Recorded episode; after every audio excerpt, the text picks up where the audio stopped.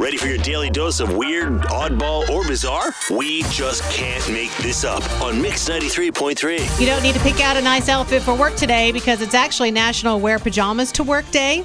Now, the number one thing that men wear to sleep in is nothing. So it could be really interesting at the office later. How do you know if your girlfriend is a cheater? Well, look at her pet. A website called Illicit Encounters says 22% of unfaithful women own a cat.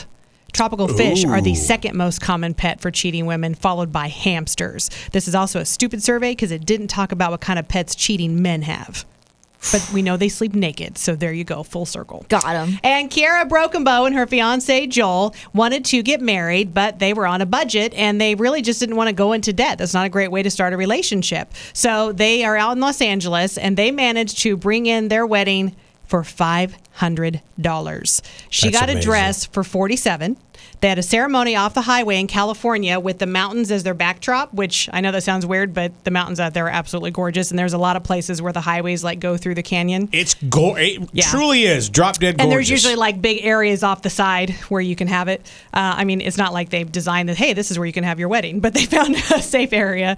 And um, they only had 30 to 40 guests, so they didn't have to pay for a permit. So the only thing they had to pay for were chairs and an arch.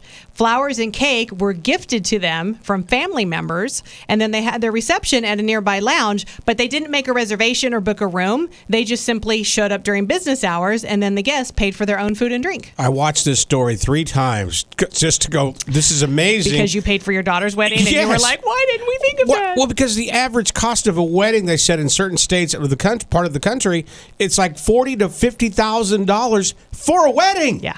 I think this is going to get more popular. I do too. I was Because just telling Teresa that earlier. People are realizing how much smarter it is to invest that money in other places. Well, and when you break it down, I mean, the weddings are beautiful and we dream of it ever since we were little girls. But the most important thing is to focus on a good marriage Yeah. and not just a really awesome wedding. And Very some true. people, they forget about that part. And then after the wedding's over, they're in debt and, oh, I don't really like the person I'm with.